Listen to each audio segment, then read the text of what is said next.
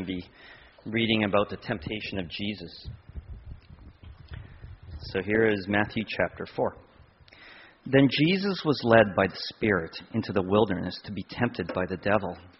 After fasting 40 days and 40 nights, he was hungry. The tempter came to him and said, If you are the Son of God, tell these stones to become bread. Jesus answered, It is written, People do not live on bread alone, but on every word that comes from the mouth of God. Then the devil took him to the holy city and had him stand on the highest point of the temple. If you are the Son of God, he said, throw yourself down, for it is written, He will command His angels concerning you, and they will lift you up in their hands, so that you will not strike your foot against a stone. Jesus answered him, It is also written, Do not put the Lord your God to the test. Again, the devil took him to a very high mountain showed him all the kingdoms of the world and their splendor. All this I will give you, he said, if you will bow down and worship me. Jesus said to him, Away from me, Satan, for it is written, Worship the Lord your God and serve him only. Then the devil left him, and angels came and attended him. And now, verse 17. From that time on, Jesus began to preach, Repent, for the kingdom of heaven has come near. Amen.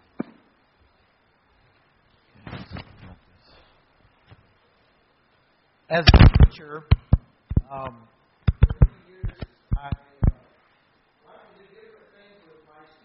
I get people awake. Uh, sometimes in here I come and I see different parts of the auditorium. Gives me a chance to see different uh, perspectives of our worship uh, experience.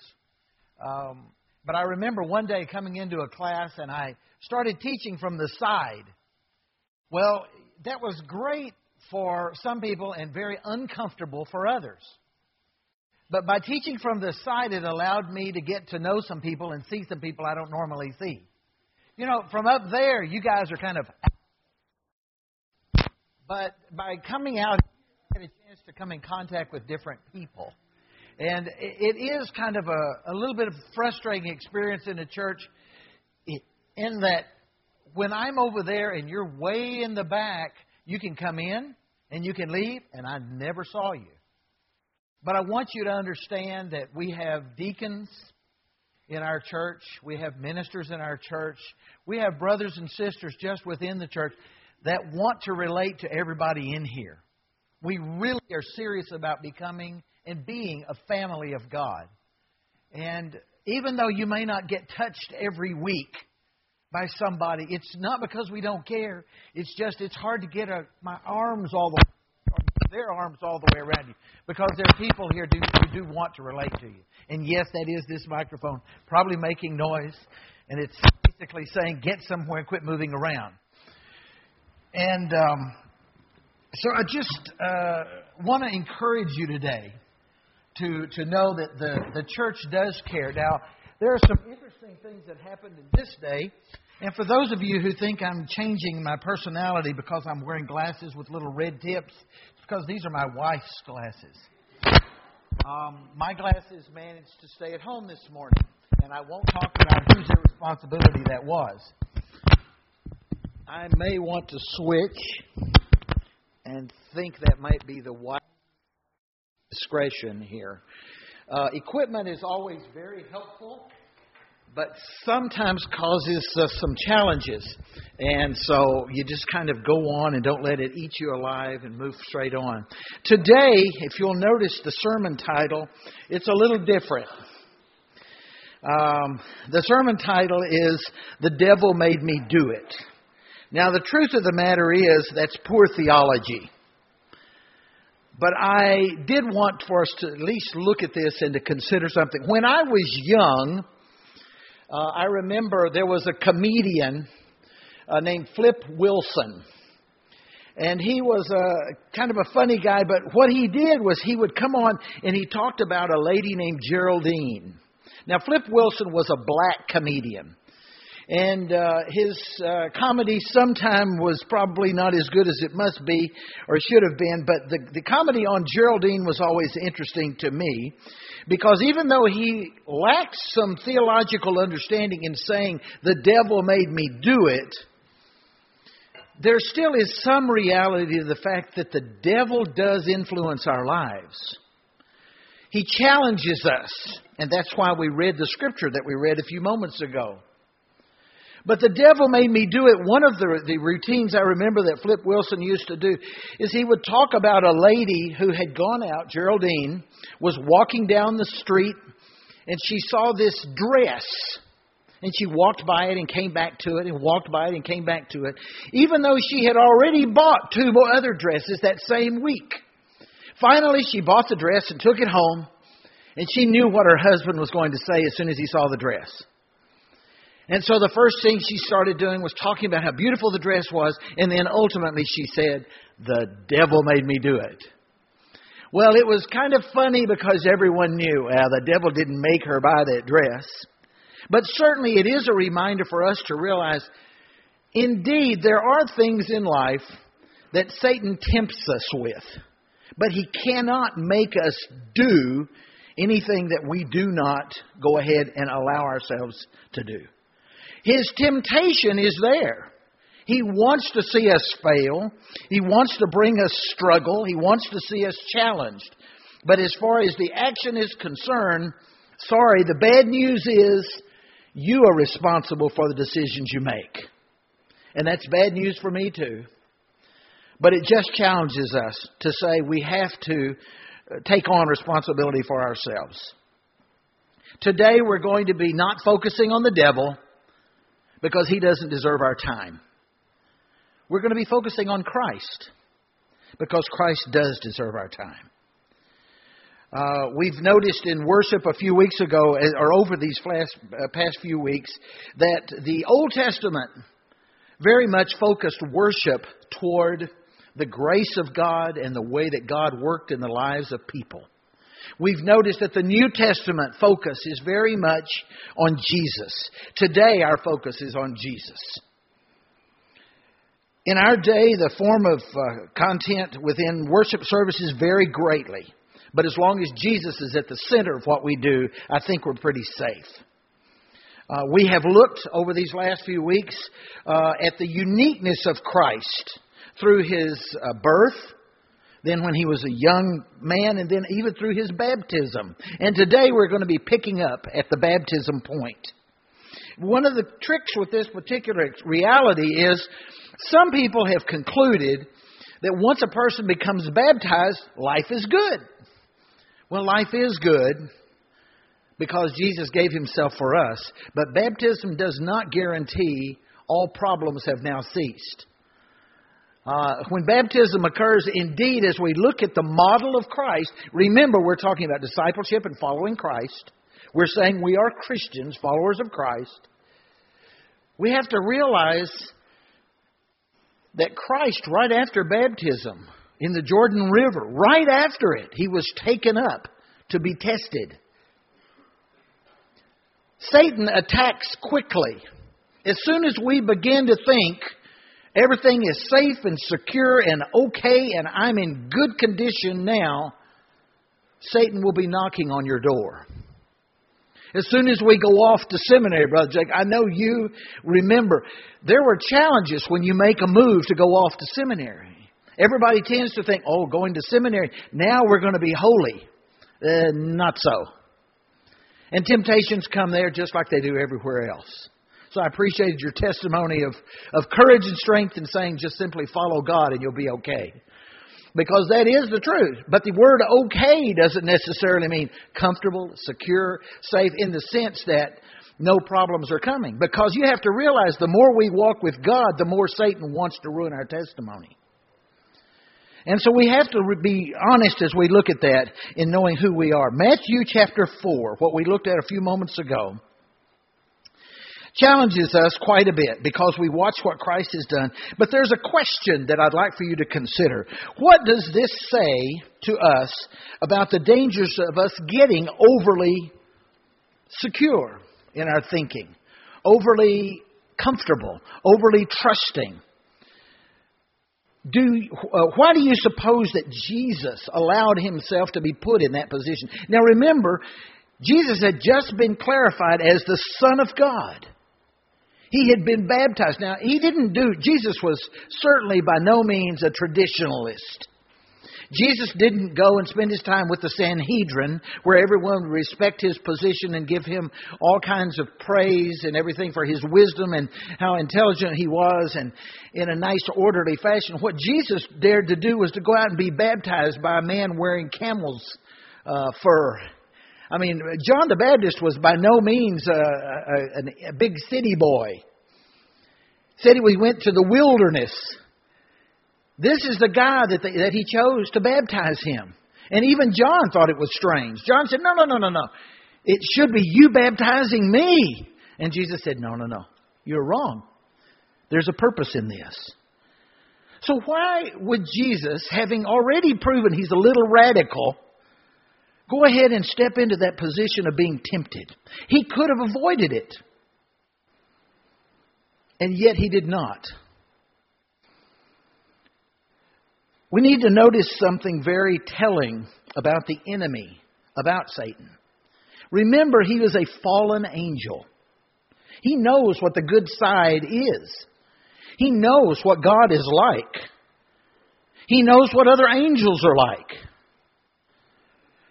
Satan desires to have company in his misery and deception. He does not desire to remain alone. He has demons with him, and he has a desire to destroy and to pervert. Jesus, uh, you know, we have to recognize he was a brave soul. To successfully see Jesus become selfish, prideful, powerful, hungry, anything like that would have meant Satan would have been successful. Those were the things that Satan was attempting to use to test and see who Satan, uh, see who Jesus was by Satan's perspective. We have to recognize that Satan is and was an evangelist. No, he was not an evangelist for following God. He was an evangelist for sin. He preached his sermon to Jesus. He tried every method possible. You know, we heard Brother Tony come last week. Now, I promise you, Brother Tony is an evangelist. I've worked with him many, many years. But his evangelism is to tell the good news of Christ. Satan is also evangelist, but he's doing just the opposite. His evangelism is focused on sin and evil, and he's good at it. He, prevents, he presents it strongly. He presents it in a way that's very attractive. His argument for a better life is very common. He presents the joys of comfort, security, power, position, prestige, success, and many other things. Things that in our world we value. Our world values it. And when the whole world values it, we tend to do, do, fall in line pretty quickly. We talk about how we want to be successful in going to school in order that I can get this particular job. And somewhere, unlike what Brother Jacob was talking about, somewhere we, we sometimes set aside the question of the will of God in our life. We are so focused on becoming successful by the world standards that we forget to ask God what He wants to do with us. I personally never question whether or not there are enough people to be able to do ministry in the world. I believe there are.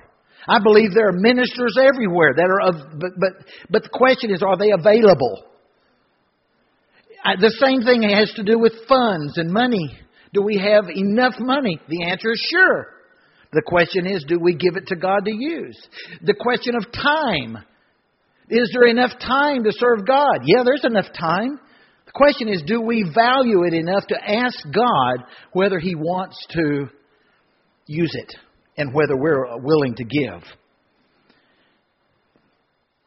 As we look at Satan, he is an evangelist for sin. His arguments are very strong. We are in the middle of a battle, you and I. Whether we want to admit it or not, the battle is for the souls of men. The battle we know that Satan is serious about. You know, this is a kind of sermon that's a little strange because it's not one where I'm saying, let's all feel good at the end of the sermon. Basically, I'm looking at the scripture and I'm seeing what Jesus went through, going through these temptations, and I'm trying to understand what, how it applies to me. Being comfortable and complacent is to the detriment of the true king. Satan wants that to be our goal. He wants us to find the goals of this world. You know, for me personally, I'm not a person who's very interested in pomp and ceremony. I've had struggles over the years. Somehow God has a great sense of humor. You know, He placed me in a situation where I came in contact with a good friend who told me early on in my ministry, he said, Go ahead and put in the effort and get your doctor's degree because it will open many doors of ministry. You'll be able to teach in different places and go to different places and do things that will be significant for the kingdom of God. And I appreciate what my friend said. And so I kept plugging on and kept going on to school and getting on. But then the funny part from God was God knows I really don't enjoy the, the, the show, if you will. But then suddenly I found myself having to go and be a seminary graduation speaker. And you wear the little robe and the whole bit and you know, you you do your little little thing. And I thought, wow, God, you've got to think this is funny because you know I don't like this. But it opened up doors for ministry along the way part of the reason that I'm the way I am. I can remember coming and, you know, much like some of you who are sitting in the last five rows of the church or upstairs, I did that too when I was young. You know, I like to sit in the back. I'm a good back row Baptist. You know, in the beginning, God created back row Baptists, and I was one of them. And um, I can remember sitting though one one day when I was about 12 years old in the, in the, in the church, and a little Mexican boy came into our church. He was dressed pretty loosely. Well, I grew up at First Baptist Church in Garland, Texas. Now, if you know anything about First Baptist churches, they're kind of into that formal stuff, and I didn't quite get into it because it just wasn't who I was yet. But I mean, I was just a little kid. But I can remember him coming in and sitting down, and a few minutes later, a deacon walking over to him and then him walking out. And he took the, the little boy out. And I really struggled with it. I found out later that the, the deacon, probably in, in good intent, took him across the street to a, a Hispanic mission, little smaller church where they were using Spanish. Now I don't know whether the little boy spoke Spanish or not, or whether he spoke English or not. But I just watched a little boy that was not dressed properly, whatever that meant. And it struck me that I never, ever wanted to judge anyone in that way.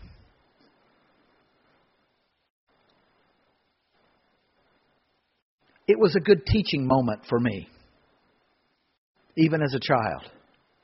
If God took the time to create that boy, the boy is valuable whether or not he's got on fancy clothes or not. I've already told you what I thought, thought about pomp and ceremony. I remember going to the Kuala Lumpur Chinese Baptist Church to preach a number of years ago. And I went in to preach, and I love the people there. Marvelous people in that church.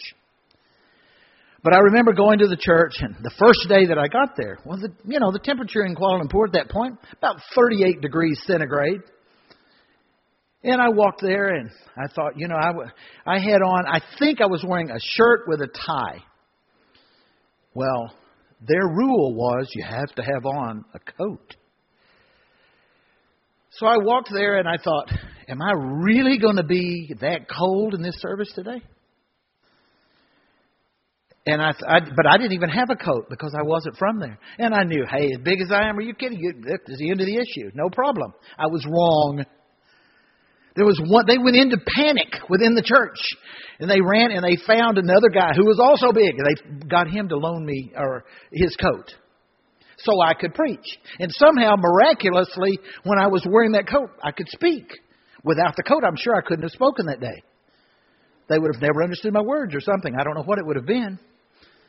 But I preached the day, and afterward, the only thing I felt sorry for, we had several people who responded. It was a good service. God blessed. But I know that the only guy that felt that I felt sorry for was the owner of the coat because it was so sweaty. I mean, I had perspired something terrible in that coat because I didn't need the coat. It was 38 degrees outside. Pomp and ceremony. No, it wasn't required for me. I learned a long time ago doing training in China. If you're not flexible, you're going to be in real trouble. I've gotten into so many situations there where I was out, out beyond my ability.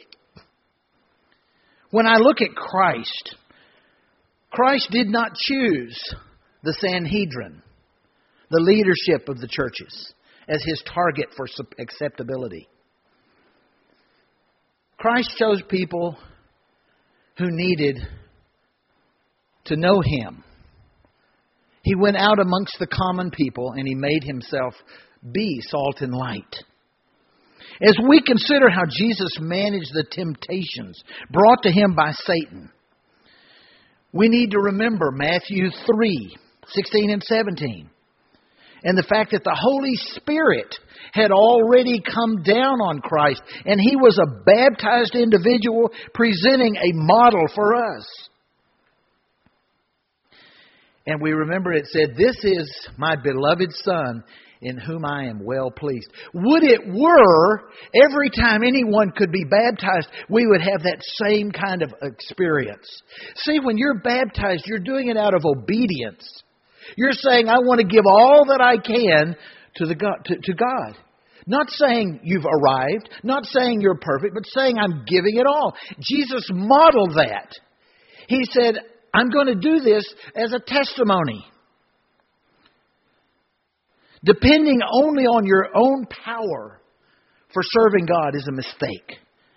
Jesus knew that. And it says in the scripture that for 40 days he was tempted. In Mark, it says it very clearly as it challenges us to say, for 40 days the struggle went on. Then we move on, and then we have to ask the question when we face temptations and trials, do we ever become a bit overly optimistic? and why? Is it difficult for us to admit our failures, our struggles? In Matthew 4, verse 3, we begin to look at the three specific temptations that were used against Christ. Now, as we say, there were 40 days of temptation already gone. He'd already lived through that much, and then we get down, and he's tired. He's exhausted. He put himself in the situation, and basically he said, I've got to do this. And he did that with Satan. But after 40 days, in Matthew chapter 4, verse 3, it says that, that indeed the temptation that was presented change these stones into bread. 40 days, yes, Jesus was hungry. It's time. I've lived through 40 days. I'm ready to have something to eat. The temptation from Satan was to say, show off a little. Get, get what you want for a change. Think of yourself. You know you're hungry. Do what you've got to do. What temptations do you have in your life? Are there ever things, uh, ever things that uh, come to your way that you decide maybe it's something that uh, you ought to have? You know, it's amazing in life how many times we think we deserve certain things. We want something for ourselves, and we've already confused the difference between wanting and needing. And we don't like to talk about wants and needs. Everything is a need. Uh, I won't even start to go into the discussion of my three sons and how many things they need. Because we're constantly having to go through the issue with them over what is a want and what is a need. But that is what Satan reminded Jesus of. You need food. Give it a try. Go ahead. You can make you have the you have the authority. This physical need is legitimate. Let's do it. Matthew 4 verse 6, another attempt at trying to get Jesus to show off a little. It says, If you are the Son of God, Cast yourself down. For it is written, He shall give His angels charge concerning thee, and their hands they shall bear thee up. The point there being, again, it was a challenge to Christ's power. It says, okay, the scripture says some stuff about this. Now, show us your power. And Jesus was aware that Satan was basically coming at him saying, prove it, prove it, prove it. The answer, thou shalt not tempt the Lord thy God. Satan didn't fear holy places. You know, it's really funny to watch these movies that come out these days, and we, we have, if some, they have a little cross on the wall or something, you know, uh, Satan's supposed to be fearful of the cross. Satan went everywhere. He went up on top of the temple in Jerusalem. Satan knows about God. The scripture, as it says in James, very, very clear. Satan and the demons, they, they fear, they tremble, but they know. Matthew 4 9, the third approach. All these things will I give thee if thou wilt fall down and worship me. And Jesus simply said at this point, Get away. In other words, he had tried to tell Satan, You're not going to tempt me, and I'm not going to respond. You tried for 40 days, now you've tried with these specific things, and the answer is no. This is dealing with the issue of idolatry and position. For Jesus, that was too much, too offensive to even consider continuing to waste his time with Satan. You know, when we think about idolatry and position, I think this particular one challenges people quite often the most.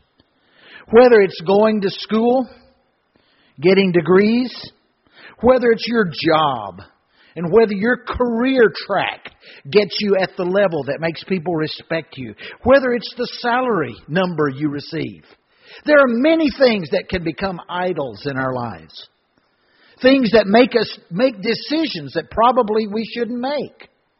You know, for many, many people, you talk about, are you deciding to do this or to do this? I remember a number of years ago, I had a, a friend who was working in Southeast Asia. And I had been contacted about a, an administrative position to come and work in the Southeast Asian region. Jacob has nothing to do with your decision. The, but uh, this is my situation, a complete different one. And I listened and I thought, wow, sounds pretty good. The salary was good, the place was good, the lifestyle was good, the housing was good. Everything sounded just so nice. But you know, sometimes when we talk about going to seminary, and I'm sure Jacob, eh, you and your wife both experienced this identical situation, we use the term oughtness.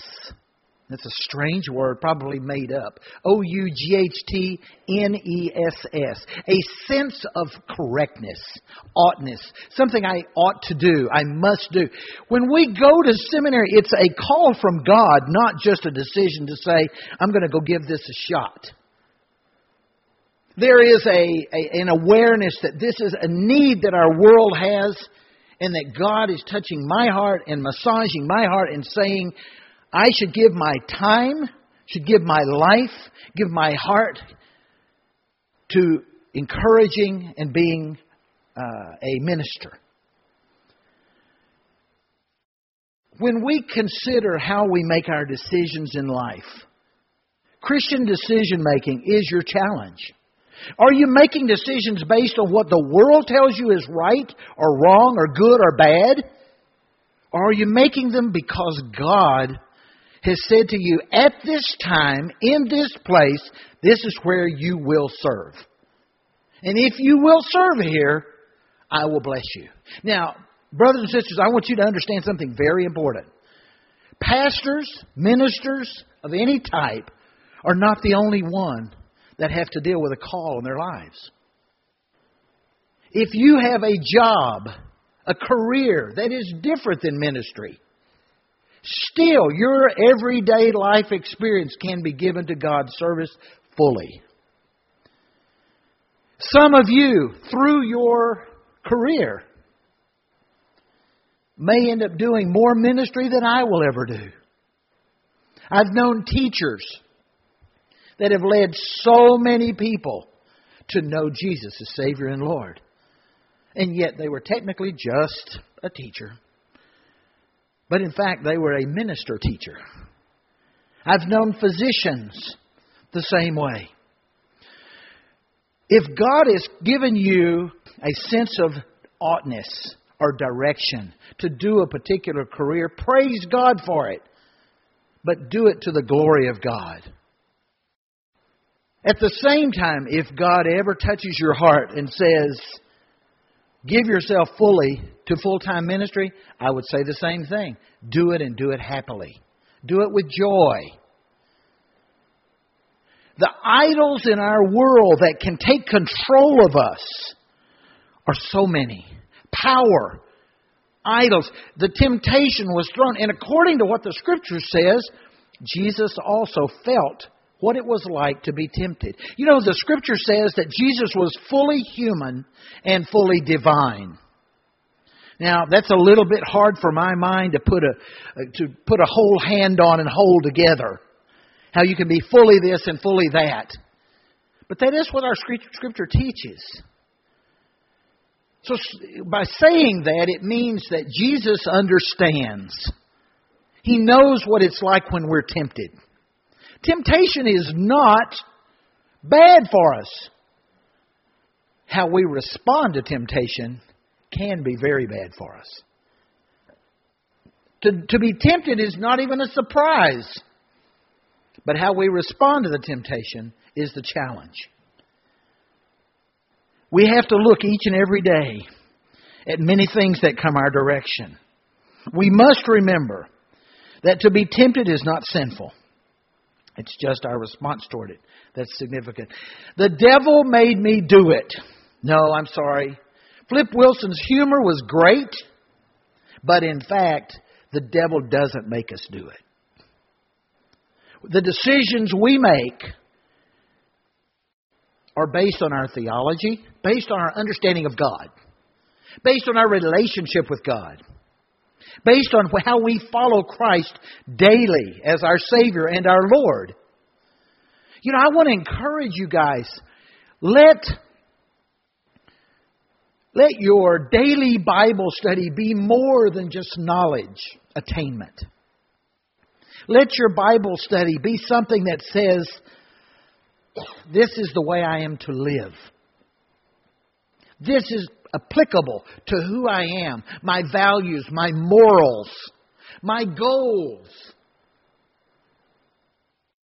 Recognize that idolatry, power, prestige, safety, security, all the things that are around us love to grab hold of us. But in fact, if Jesus is Lord, we will have a response toward those things, and we can determine whether they're healthy or not healthy for us. The devil doesn't make us do it. The devil gives us the opportunity. And often we compromise, we lower our standards, we surrender, we make excuses for our behavior, we take the easy road. We allow the world and our environment to take control of us and our decisions. We place ourselves on the throne of our own lives. Have you, any of you ever seen the Four Spiritual Laws, little tiny booklet that introduces how you become a Christian? It says that all people have sinned and come short of the glory of God. It talks about the love of God and who God is. But in there, there's a little diagram that has a little chair. And on the chair, it either has you or it has a cross for Christ. Satan does not like to see the cross on that chair. His goal is to tempt us, to challenge us, to put an idol, and that idol is often ourselves.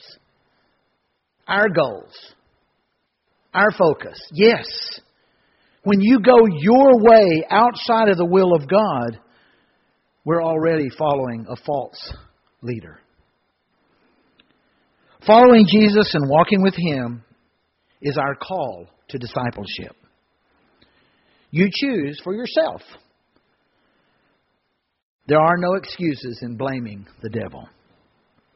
I want to read a scripture. Ephesians 4, verse 17 to 24. It says, This I say, therefore, and testify in the Lord, that you should no longer walk as the rest of the Gentiles walk, in the futility of your mind having their understanding darkened, being alienated from the life of God because of the ignorance that is in them, because of the blindness in their heart, who, being past feeling, have given themselves over to lewdness, to work all uncleanness and with greediness.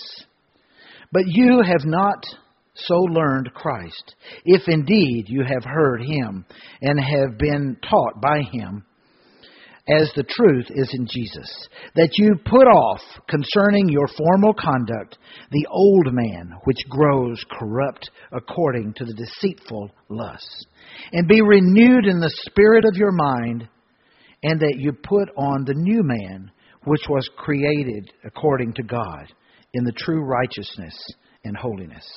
Let's pray. Father God, we come to you today asking that you would mold us, that you would help us to face temptations that come our way daily, that we would recognize that temptations are normal and yet are possibly things that cause us great problems uh, and, and still within all that can be done, not within our own wisdom and strength, but within the leadership of Christ, can we step away from those and can we deny those temptations and we move forward because we are followers of Jesus? Father, we thank you for the model of Christ who dared to face the temptations that he knew were around him. And still, he stood strong. Father, help us to stand strong as we follow Jesus in every way as his disciples. In Jesus' name, amen.